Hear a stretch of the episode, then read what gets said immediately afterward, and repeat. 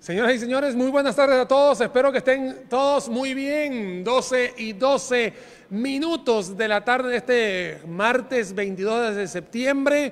Ya se nos está yendo el año bastante rápido. Y bueno, hoy con un programa muy especial. El invitado es especial, pero bueno, primero voy a, cumplir diciéndoles, uno, ¿dónde estoy? Estoy en WeWork, acá en Real Cariari, transmitiendo desde las instalaciones de esta belleza de coworking bajo el auspicio de Hotel Heliconias y de Costa Rica Beer Factory y por supuesto bajo la tutela de quién, ya ustedes saben, son los gemelos producciones. Hoy un día que de una vez lo cuento, yo tengo aquí vista hacia Real Cariari y bueno, y creo que va a venir un baldazo de agua ahora en la tarde. Pero bueno, hablando de baldazo de agua, yo creo que hoy el programa va a tener que ver con un baldazo, ¿no? Pero no, no precisamente de agua, sino de otras cosas. Quiero decirles que hoy mi invitado es especial. El señor Eliezer Feinsack, que es fundador de la plataforma del Partido Liberal Progresista, me acompaña hoy en esta tarde para ver ese baldazo de cosas que le ha caído al gobierno tras el anuncio de la propuesta del Fondo Monetario hacia el Fondo Monetario Internacional. De eso vamos a estar hablando con Eli Feinsack. Eli, ¿cómo estás? Muy buenas tardes. Buenas tardes, Daniel. Eh, aquí con toda la pata. Muchas gracias por esa presentación. Este, vos sabes que el, cariño es mutuo, así que eh, muchísimas gracias. De verdad que es un honor y un placer estar acá con, con vos y con tu audiencia. Bueno, muchísimas gracias, Eli, por estar acá. Y te voy a contar una cosa, Eli, porque siempre que nos hemos visto en diferentes lugares, no, siempre hemos estado en radios, en televisión, hemos, nos hemos siempre eh, nos hemos encontrado, siempre tú tienes esa palabra espectacular que siempre te lo digo, muchas gracias, siempre me dice que yo soy el profesor y que vos sos el alumno. En realidad yo soy el que aprende de vos. Pero bueno, ¿sabes qué voy a hacer hoy? Hoy te voy a lanzar un examen. Un examen que es fácil. Tiene una pregunta que dice, ¿estás de acuerdo con lo que se le está planteando al Fondo Monetario?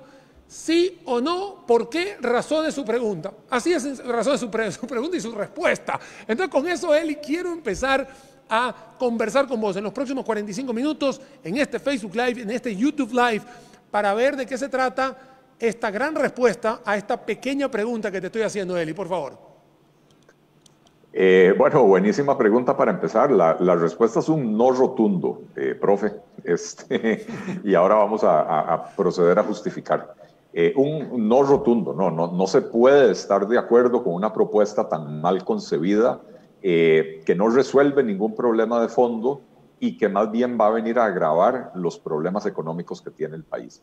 Es una propuesta que se presenta en, en el medio de una profunda recesión económica, eh, recesión económica que estamos en ella por el coronavirus, ¿verdad? Por el COVID, pero la realidad es que las condiciones para esta recesión económica ya estaban dadas desde antes de que se desatara la pandemia, ¿verdad?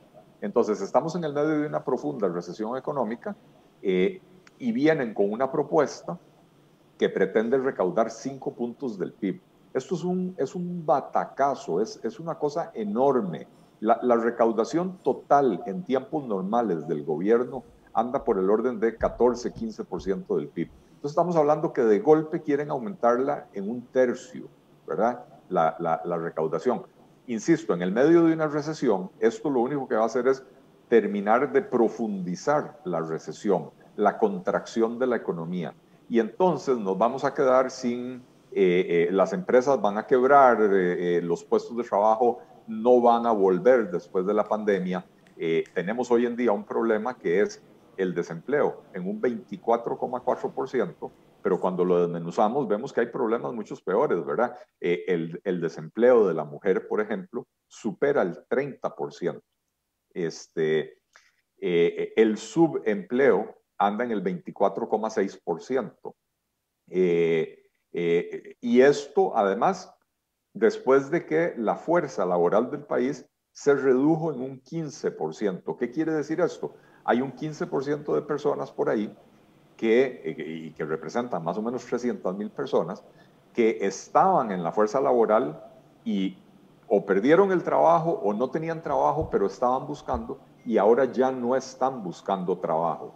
Porque llegaron al convencimiento de que en estas circunstancias no van a conseguir trabajo y entonces te voy a, mejor no pierden. Te voy a, interrumpir un momentito, Eli, para, porque obviamente hay muchas cosas que hablar. Quisiera complementar, yo sé que lo ibas a decir, pero me voy a tomar la, la iniciativa de, de, darte también un complemento de que el indicador mensual de actividad económica viene en retroceso negativo, menos 5, menos 6, menos 7, menos 7, menos 7,8.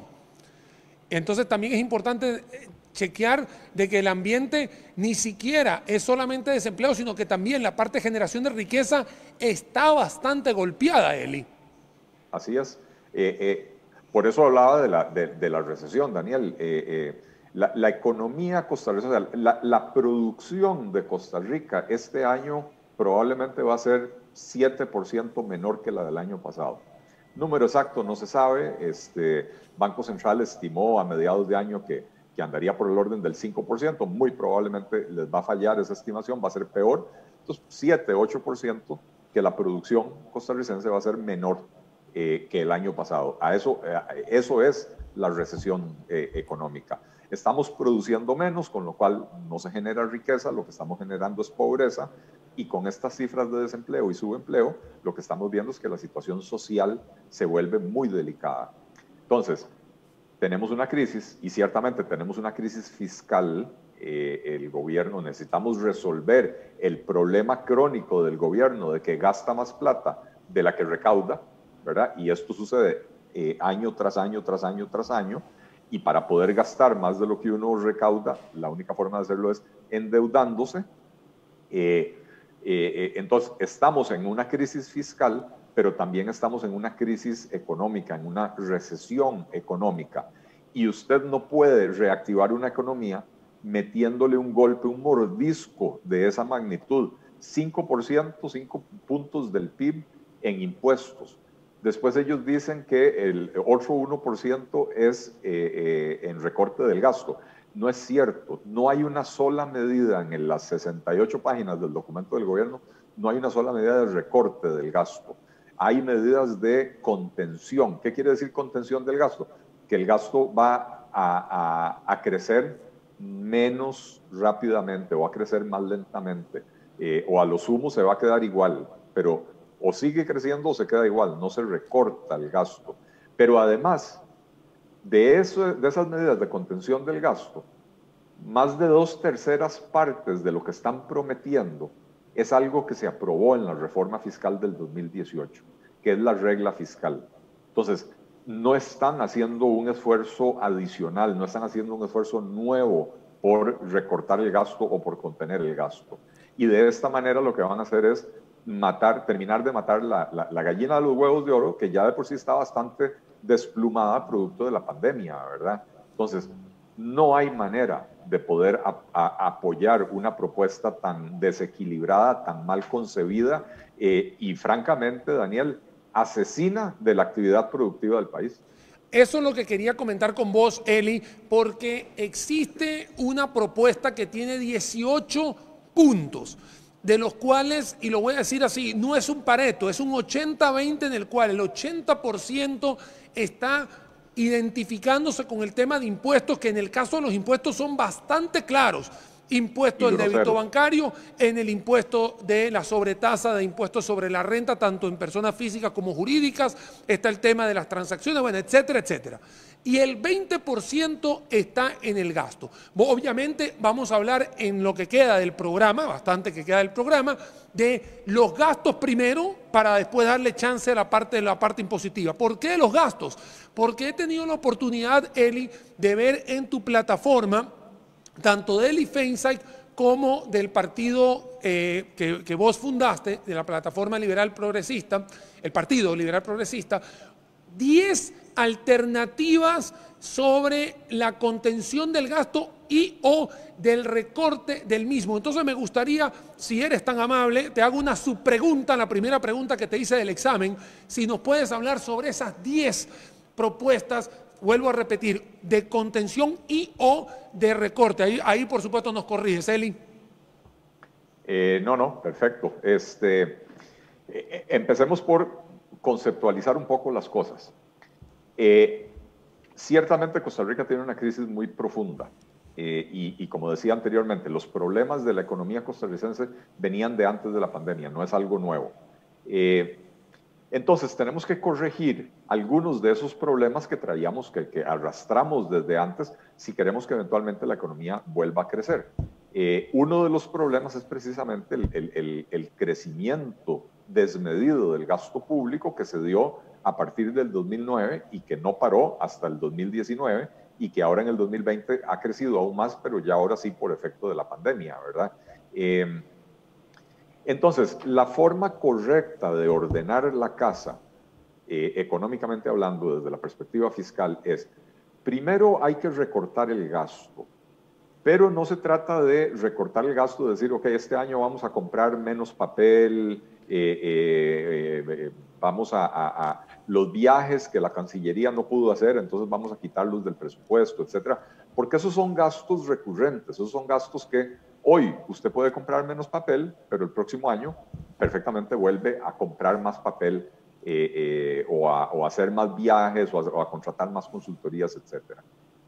Hay que reestructurar el aparato estatal porque la ineficiencia del gasto público en buena medida se da por la duplicidad o duplicación de funciones en muchas entidades, ¿verdad? Entonces, lo primero que hay que hacer es el recorte del gasto que necesariamente implica eh, eh, reforma del Estado. Una vez que usted tiene eso y, le cambió la estructura al gasto público, le cambió la trayectoria creciente que traía el gasto público, ¿verdad? De esta manera, eh, una vez que usted logra cambiar esa trayectoria, entonces hay que pensar en otras medidas.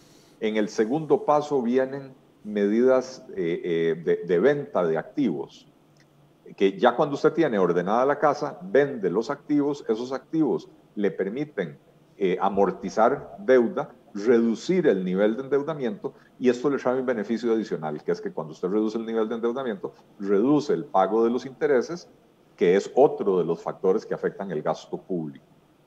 Y por último, si fuera necesario, entramos a considerar impuestos pero no en esta coyuntura en la que estamos hoy en día.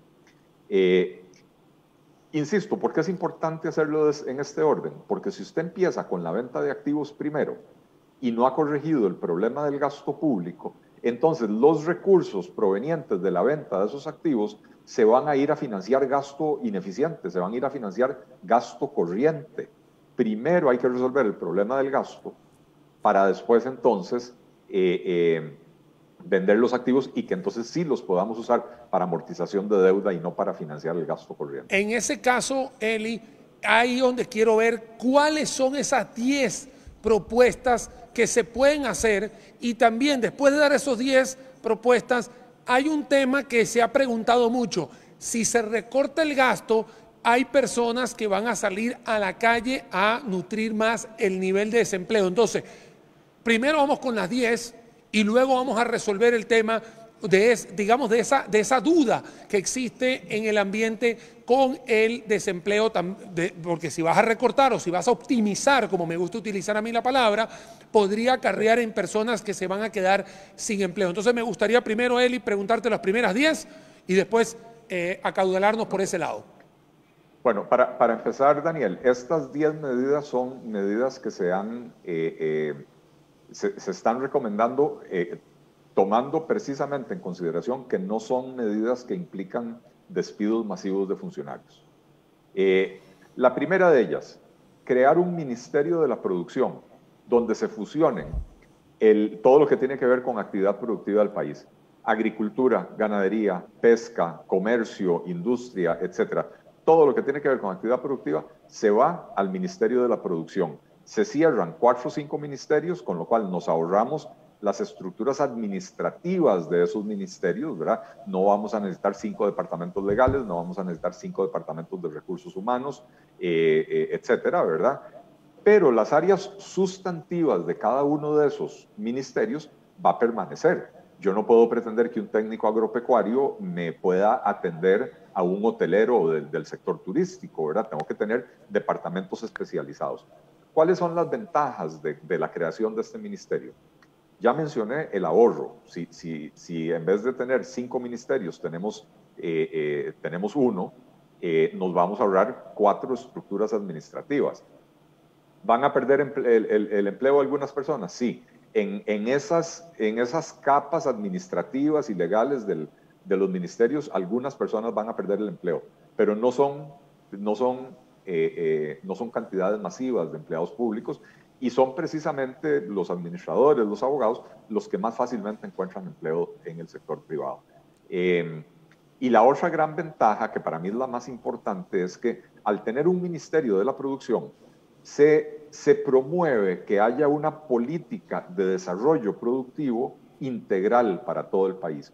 Hoy en Costa Rica tenemos políticas sectoriales y entonces el ministro de Agricultura se, se, sienta a negociar con los porcicultores y, les otorga un arancel que va a subir el precio de, la carne de cerdo en el país eh, y él no tiene después que lidiar con los productores de, la industria alimentaria, que se les va a encarecer su insumo, ¿verdad? La, carne de cerdo. Con tener una ministra de la producción, el día que atiende a los porcicultores, ella sabe que al día siguiente o en los siguientes días la van a llamar eh, los miembros de la industria alimentaria, le van a decir, señora, ¿cómo va a aumentarle el precio a nuestro insumo básico, a la carne de cerdo? Eh, eh, entonces, esto obliga, insisto, a promover una política de desarrollo productivo integral y coherente para todo el país.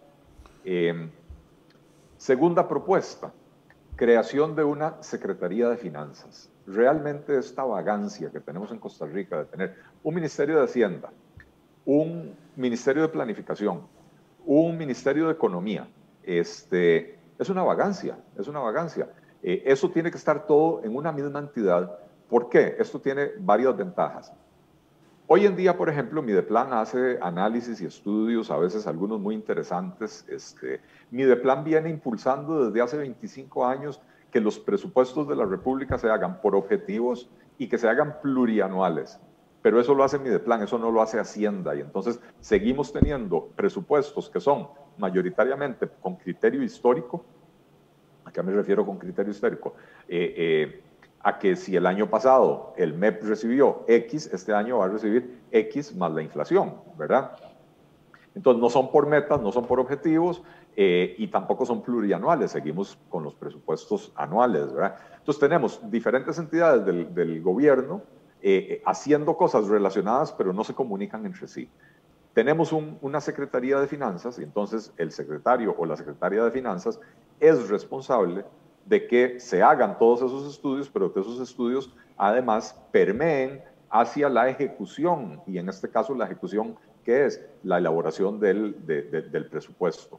Entonces, tenemos claramente un responsable de la política económica del país, eh, y no como sucede hoy en día, que hay un consejo económico con una coordinadora del consejo económico a la que nadie le hace caso, ¿verdad? Eh, veamos lo que pasó, Daniel, con los arroceros recientemente. La ministra de Economía, el ministro de Agricultura, se reúnen eh, eh, a escondidas con representantes del sector arrocero y acuerdan mantener la regulación del precio, mantener los aranceles, cuando la coordinadora del equipo económico, que es doña Pilar Garrido, 15 días antes había dicho, el gobierno está considerando seriamente eliminar la regulación del precio del arroz lo hicieron escondidas de la ministra. Bueno, Eli, y, ya que estás tocando el tema para poder, poderte dar un poquito de respiro, porque todavía quedan siete propuestas más y estamos escuchando cada una de las que estás diciendo.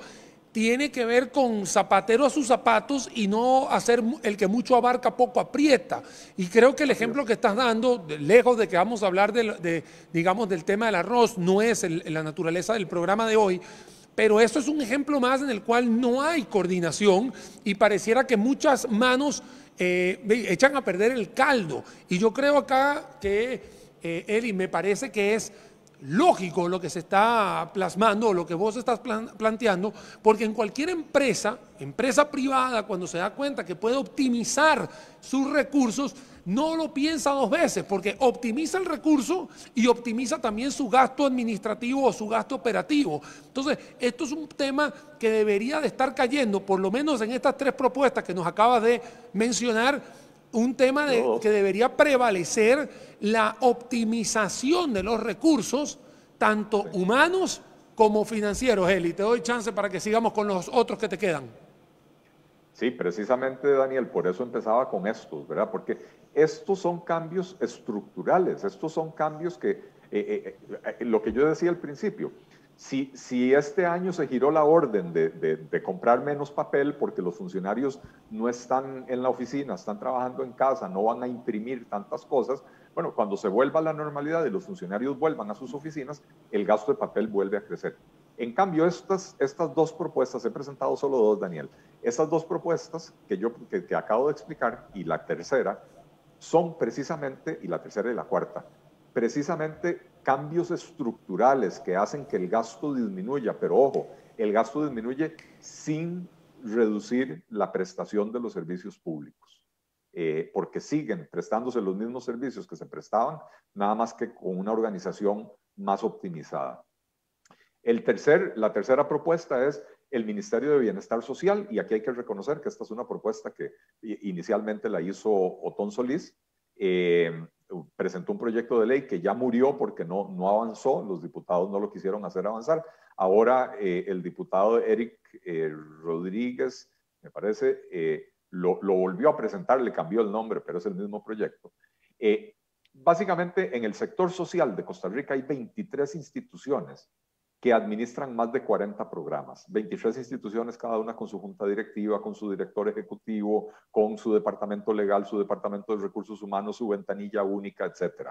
Entonces, la idea es fusionar todo esto en un solo ministerio de bienestar social eh, que atienda a la población pobre. Nos ahorramos aquí 22 estructuras administrativas y entonces hay un ahorro significativo, pero además la política de combate a la pobreza va a ser una política coherente, eh, nuevamente integral, ¿verdad? ¿Por qué? ¿Qué sucede hoy? Que tenemos 23 instituciones administrando 44 o 45 programas y la pobreza no ha disminuido en los últimos 25 años. Entonces, hay que cambiar la organización para obtener mejores resultados. La cuarta propuesta, Daniel, es eh, eh, hacer lo mismo en el, en el Ministerio de Transportes. hace, hace unos 20 años más o menos, decidieron quitarle al Ministerio de Transportes todas las responsabilidades y crear un montón de consejos, nuevamente consejos con junta directiva, director ejecutivo, director legal, departamento de recursos humanos. Cada uno de esos eh, consejos tiene su edificio propio, su presupuesto propio, etcétera. Y no sirven para nada. Consejo de Transporte Público, el Consejo Nacional de Vialidad, el Consejo de, de Seguridad Vial. Y por otra parte está INCOP, que es el Instituto Costarricense de Puertos del Pacífico, que no hace nada porque los puertos del Pacífico están eh, eh, concesionados y entonces los administra una empresa privada. Y tenemos a Habdeba, que eh, se mantiene administrando un puerto al que ya no llegan barcos, ¿verdad? Y la terminal de contenedores de Moín, nuevamente en una alianza público-privada, está concesionada al, al sector privado. Entonces, Habdeba, INCOP y los consejos tienen que desaparecer y se le otorga al ministerio otra vez el rol de rectoría del sector y el rol de definición de política pública en materia de transportes y obra pública. Em, así que esa, esa, es otra propuesta. Y nuevamente nos ahorramos cuatro o cinco administraciones y, y, y eficientizamos eh, el diseño de la política pública. Eh, eh, ya no me acuerdo, voy creo por el cuarto. El quinto es hacer lo mismo con el Ministerio de Cultura en el Ministerio de Cultura tenemos, si no me equivoco, Daniel, 14, de hecho conté 14, pero podría haber más que se me pasaron por alto. 14 entes adscritos, que nuevamente cada uno con su personería jurídica, con su dirección ejecutiva, con su departamento legal, con su departamento de recursos humanos, etc. Eh, muchas de ellas con, con, juntas directivas, eh, no todas, ¿verdad? Este, y entonces el, Ministerio de Cultura es un cascarón. De hecho, el Ministerio de Cultura es el que tiene más entes adscritos de, de, todos los ministerios del país. Eh, el Ministerio de Cultura es un cascarón que, que, que ya no les toca hacer prácticamente nada porque hay 14 entes independientes, ¿verdad? Que, que, se supone que hacen las cosas. Entonces, nuevamente, aquí hay que fusionar, hay que, hay que devolverle al Ministerio de Cultura el papel de rector del sector cultura y permitir que los servicios que se brindan, eh, la administración de un teatro nacional, etcétera, se puedan tercerizar, se puedan hacer mediante alianzas público-privadas, de manera que el teatro que sigue siendo estatal eh, es administrado por una empresa privada de una manera mucho más eficiente que con la estructura que tiene hoy en día, ¿verdad? Que tiene toda una administración. De hecho, eh, hace un tiempo había, había salido a relucir que ha crecido tanto el, el, el aparato administrativo del Teatro Nacional que hasta en los camerinos tienen oficinas. O sea, el teatro ya no es para proyectar obras de, teatro, es para eh, hospedar a un montón de burócratas. Entonces, Ministerio de Cultura eh, habría que hacer eso. Ahí vamos con cinco. Este, número seis, esto es congelar salarios altos. En la ley de empleo público que se está discutiendo en la Asamblea Legislativa en este momento, se dice que los funcionarios que ya están se quedan con el, con el régimen actual de salarios. Es el régimen donde hay anualidades y otro montón de pluses salariales por, por cuanta cosa se nos pueda ocurrir. Y entonces, eh, la ley lo que dice es que los funcionarios que ya están se quedan con, con lo que tienen, ¿verdad? Y que solo los nuevos eh, eh, van a entrar en el nuevo régimen, que es lo que se llama salario único o salario global, que es decir, ok, para estas funciones y para las condiciones que tiene que reunir la persona que va a cumplir esas funciones, eh, el salario es tanto, ¿verdad? Y entonces no hay pluses, eh, no hay nada de eso de que si habla inglés le pago más, eh, no, porque si es requisito hablar inglés para ese trabajo, tiene que estar incorporado el valor de que la persona habla inglés en su salario, ¿verdad? La ley hoy, como está redactada, dice que los funcionarios actuales se quedan con el régimen actual. Lo que hay que hacer para evitar que el gasto siga creciendo, esto ya no es un recorte del gasto, esto es contención, pero para evitar que el gasto siga creciendo es que tenemos que eh, incluir en la ley un transitorio que diga que los funcionarios actuales cuya remuneración total supera lo que sería el salario global de su categoría, se les congela el salario. Porque si para su categoría se definió que el salario es un millón y medio y están ganando dos millones y medio, no tienen por qué seguir acumulando anualidades y otros pluses que año con año hacen que su remuneración crezca. Entonces, se les congela el salario porque ya está por encima del salario global. Ojo, no se les quita lo que ya tienen, eso sería inconstitucional, no se les reduce el salario, pero sí se les quitan todos los pluses eh, eh, que se podrían ganar en el futuro. Sí, eso, para, para, hacer una pausa aquí, Eli, para, para, para ir dando un poquito de eh, contexto, estamos hablando hoy con el economista y fundador del partido político eh, Partido Liberal Progresista, Eli Feinsack, me visita hoy en el Facebook Live y, video, YouTube Live, aquí de Daniel Suchar estamos transmitiendo en vivo, son las 12 y 40 de este martes 22 de septiembre. Estamos hablando sobre las alternativas que se pueden dar para eh, llevar una propuesta decente, como diría yo, balanceada hacia el Fondo Monetario Internacional. Y Eli en estos momentos acabo de interrumpirlo, no por malo, sino para hacer aquí la pausa eh, para que todo el mundo pueda respirar, puesto que Eli nos está plasmando 10 alternativas para contención o recorte del gasto que tienen que ver o por lo menos convergen en la mayoría de ellas con una optimización del sector eh, público. Nos dijo anteriormente que primero hay que hacer esto, luego hay que buscar el tema de la venta de los activos, los que obviamente se puedan eh, desprender y por supuesto ya después hablar sobre una imposición de nuevos eh, tributos. Eli, estábamos en el número 6, si no me equivoco, que estábamos hablando sobre el tema del el congelamiento de salarios que estén por encima de los umbrales permitidos en la nueva ley de empleo público y que ojalá eh, se despierte de esos sueños de los justos que yo digo que está durmiendo en la misma cama con la reforma del Estado, que tiene que ver con los cinco puntos anteriores. ¿Cuáles son los demás, Eli, para ir barriendo estas esta propuestas que bien andan hoy desde tu plataforma? Ok. La, número siete, eh, pensiones de lujo. Eh, en los últimos años se han aprobado varios proyectos de ley que le ponen impuestos adicionales o lo que llaman contribuciones solidarias y otro montón de nombres que le ponen. Y, ciertamente se han reducido los montos de las pensiones de lujo, pero no se ha resuelto el problema de fondo. El problema de fondo es que la constitución política de Costa Rica dice que habrá un régimen de pensiones eh, que es el régimen de la caja y que ese es el régimen de pensiones para todo el mundo. El que quiere una pensión adicional se la costea por sí mismo y va y contrata una pensión complementaria voluntaria, ¿verdad? Eh, pero no, en Costa Rica tenemos, si no me equivoco, 14 diferentes regímenes de pensiones.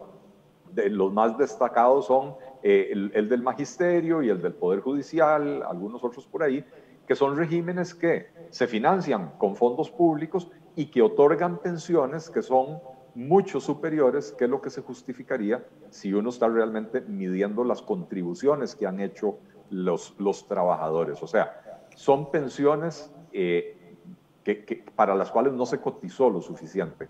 Entonces, hay que resolver ese problema de una vez. Si el Poder Judicial quiere mantener su régimen de pensiones, lo puede hacer, pero como una pensión complementaria eh, que, que, no se financia con un aporte estatal. Hay que eliminar las obligaciones que tiene el gobierno de Costa Rica con estos regímenes de pensiones de lujo eh, para que no seamos los costarricenses los que estamos financiando esas pensiones de lujo. Eh, número 8, Daniel, respetar el tope de cesantía el Código de Trabajo en Costa Rica dice que el tope de cesantía, lo que te pagan cuando, cuando te despiden de un trabajo, son ocho años, ¿verdad?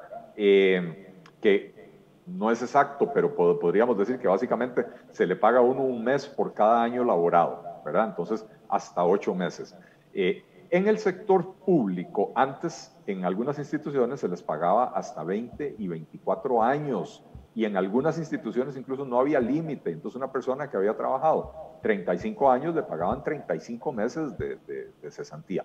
La sala cuarta ya ha, empezado a poner un poco de orden en eso y estableció que la, cesantía máxima puede ser de 12 años. Bueno, este es el momento en, el, en esta crisis de esta magnitud en la que estamos de reconocer que los costarricenses somos todos iguales ante la ley ocho años de tope de cesantía para todos los trabajadores del país, los del sector público, eh, perdón, los del sector privado, que eso es lo que ya tenemos, y los del sector público, que hoy tienen derecho a 12 años. Se pone el tope tal como lo dice el Código de Trabajo. Eh, número nueve, eh, Daniel, es eliminar el enganche salarial médico. Esto es una práctica, de hecho, esto es una una negociación que hizo el gobierno de la República en, los años 80 para parar una huelga del sector médico, una huelga médica, eh, en la negociación se les otorgó a los profesionales en ciencias médicas un, derecho realmente eh, eh, espeluznante, Daniel, y es que cada vez que se le aumenta el salario a algún grupo de funcionarios públicos, hay que aumentarle el salario en la misma proporción a los médicos para que ellos puedan mantener, digamos, un, diferencial, como que si fueran una casta superior que están, que están por ahí. Entonces, ¿qué pasa? Que, que si, por ejemplo, los policías en Costa Rica son de los funcionarios peor pagados y son personas a las que estamos mandando a la calle a llevar agua, a llevar calor, a, eh, eh, eh, exponer su vida, ¿verdad? y les pagamos una miseria. Pero nadie en su sano juicio puede proponer, vamos a mejorar los salarios de los policías para además poder pretender mejorar el reclutamiento, atraer otro perfil de personas, porque si le aumentamos los salarios a los policías, hay que aumentarle los salarios a todos los profesionales en ciencias médicas. Y en el pasado, sobre todo durante el gobierno de Oscar Arias, lo que sucedió es que eh, eh, por, por, dar aumentos salariales, eh, para, corregir injusticias de algunos funcionarios que sí estaban siendo muy mal pagados, se provocó una espiral de, aumentos salariales porque se les aumentó a los funcionarios de la IA y detrás vinieron los, eh, profesionales en ciencias médicas, exigieron eh, que se les diera el aumento como, como se les otorgó eh, y detrás de ellos vinieron otro montón que dijeron, hey, están repartiendo, repártanme a mí también, yo quiero ser parte de la piñata. Y se provocó un crecimiento desmedido de la, de la, eh, del gasto en, salarios en, en, el sector público. Así que eliminar el enganche salarial médico es un imperativo.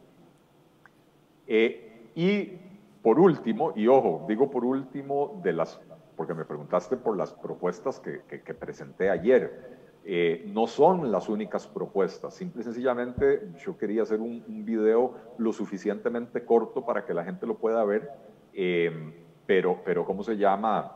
Eh, hay muchísimas propuestas más, ¿verdad?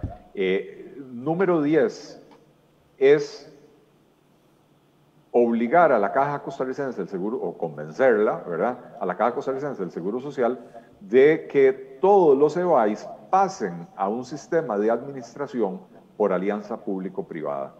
Como ya hay, y con muy, buena, muy buenos resultados, tenemos EVAIS administrados por cooperativas, teníamos antes EVAIS administrados por una universidad privada, donde los costos para la caja eran entre 30 y 50% inferiores que cuando la caja los administra. Pero además la satisfacción de los usuarios de estos EVAIS es muy superior a la satisfacción de los usuarios de los EVAIS administrados por la caja. Eh, ¿Por qué metí esta propuesta aquí? Porque algunos me van a decir, mire, eh, el gasto de la caja no, no se acumula en el déficit, porque el déficit es del gobierno central y la caja es una institución autónoma. Pero ¿qué es lo que ha estado sucediendo ahora a raíz de la pandemia? Las finanzas de la caja están muy complicadas porque 300 eh, mil personas han perdido el empleo y al perder el empleo dejan de cotizar para la caja, ¿verdad? Eh, y entonces la caja tiene una situación que tiene que incrementar el gasto para atender a los enfermos del COVID, además de a todas las demás personas, ¿verdad? Eh, pero su recaudación ha caído. Y entonces esto ha obligado al gobierno de Costa Rica a hacerle transferencias de dinero muy importantes, muy significativas a la caja para apuntalar las finanzas de la caja, apuntalar el flujo de caja de la caja. Pero el flujo de caja del gobierno también está comprometido. La recaudación de impuestos se desplomó con, el, con los cierres de la economía y, y, y todo lo demás, ¿verdad? Entonces, reducir los costos de la caja permitiría que las transferencias que le hace el gobierno a la caja sean menores. Y esas transferencias sí son parte del déficit fiscal. El déficit Entonces es imperativo eh, disminuir los costos de operación de la Caja Costarricense del Seguro Social. Eli, aunque no me lo creas, son las 12 y 50 y también hago alarde a las 950 personas que están pegadas con nosotros aquí en este Facebook Live y que también estamos transmitiendo en el YouTube Live para que vean los que te están escuchando a esta hora. Y ya nos quedan 10 minutos, bueno, se supone que 5 el programa, pero vamos a darle 10 minutos, vamos a terminar a la 1 en punto. Y hemos hablado sobre estas alternativas. Te quiero preguntar algo, Eli, porque mucho se habla de estas alternativas, estas 10 que nos acabas de dar, creo que estamos muy claros y al que no le ha quedado claro, yo creo que ya, lo que me falta es hacer los papelitos para hacerlo, ¿no? O sea, ya, yo creo que está muy claro.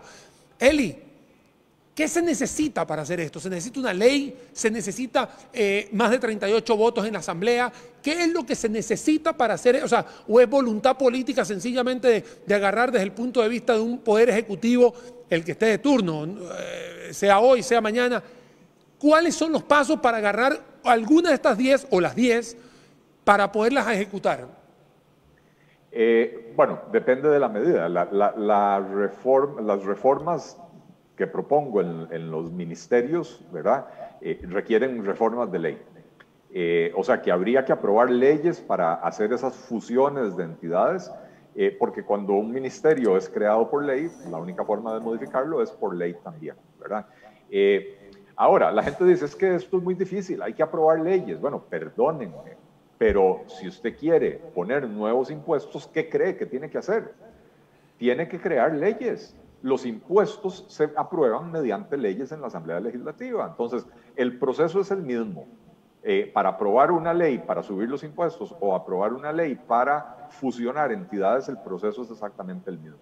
Eh, entonces, que no me vengan a mí con ese cuento de que es que es muy complicado recortar el gasto porque hay que hacer reformas legales. Ahora, muchas de las otras medidas que, que, están aquí propuestas, digamos, en, eh, eh, lo, lo, que tiene que ver con congelar los salarios, eh, esto es una reforma que hay que hacerle a un proyecto de ley que está en discusión. Entonces, eso debería ser relativamente sencillo, una moción que presente un diputado o una diputada. De hecho, yo he estado trabajando con con un abogado que lo redactó en forma de moción para presentárselo a una diputada para que ella lo pueda proponer y esperamos que, así suceda. Este, Y, bueno, algunas de estas medidas son administrativas, otras requieren reformas de ley, definitivamente, ¿verdad? Eh, los cambios en las pensiones requieren de reforma de ley.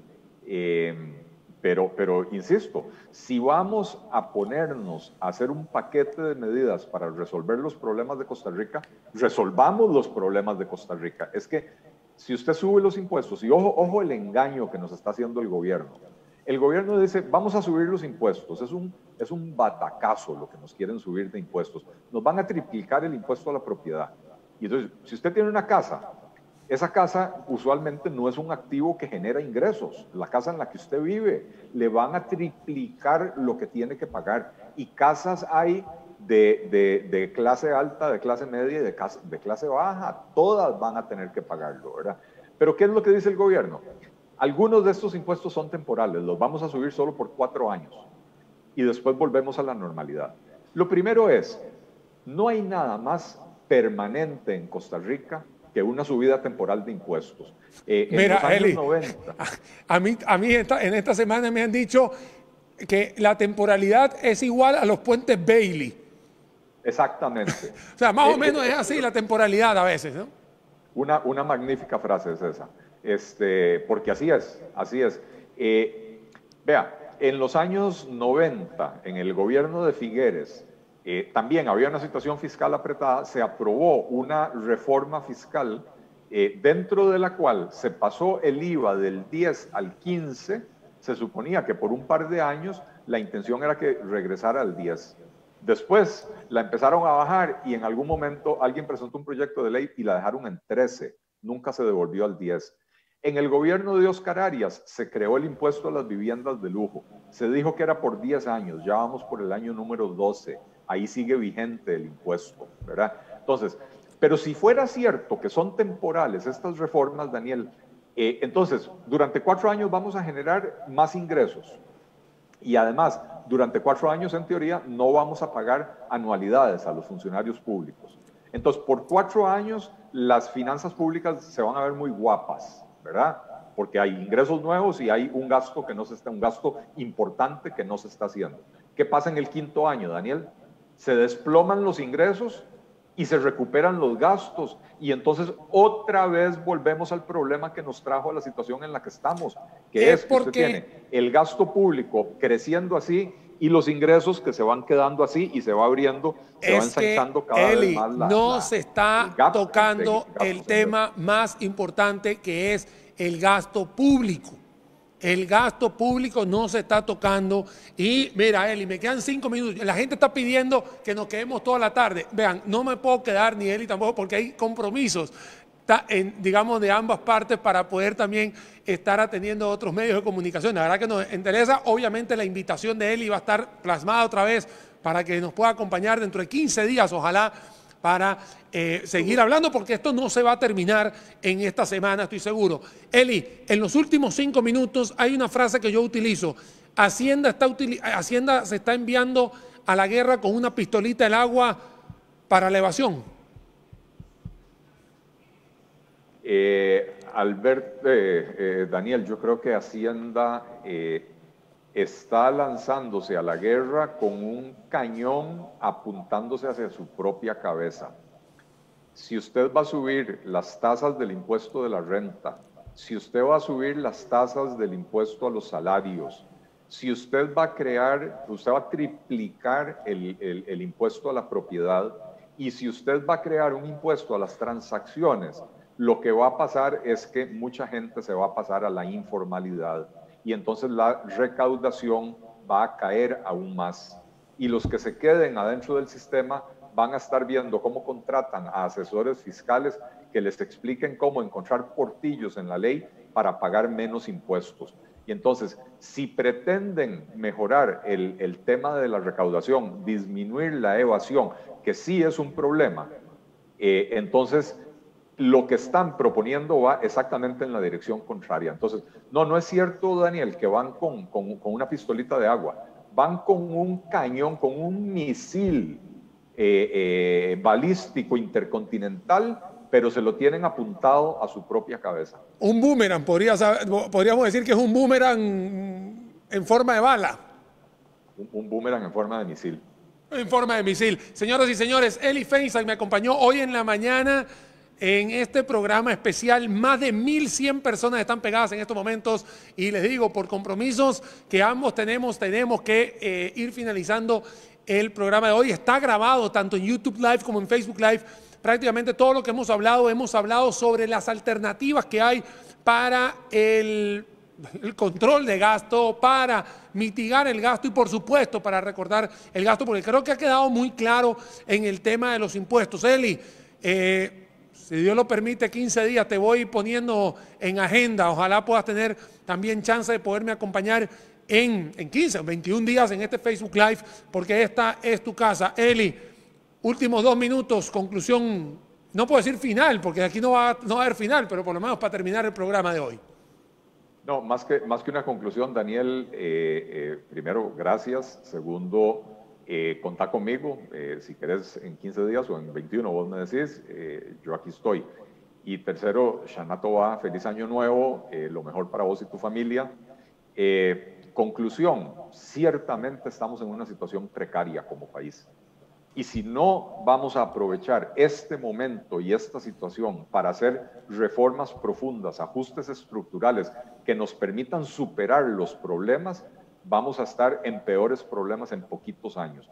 Este proyecto que presentó el gobierno, esto, es que ni siquiera es un proyecto, esta porquería que presentó el gobierno, lo único que haría es matar, destruir empleo, destruir riqueza eh, y no permitir que la economía se recupere. Y si la economía no se recupera, ¿qué hacemos con ese 25% de personas que están sin trabajo? ¿Y qué hacemos con ese otro 15% de personas que dejaron de buscar trabajo porque, porque no saben que no hay oportunidades?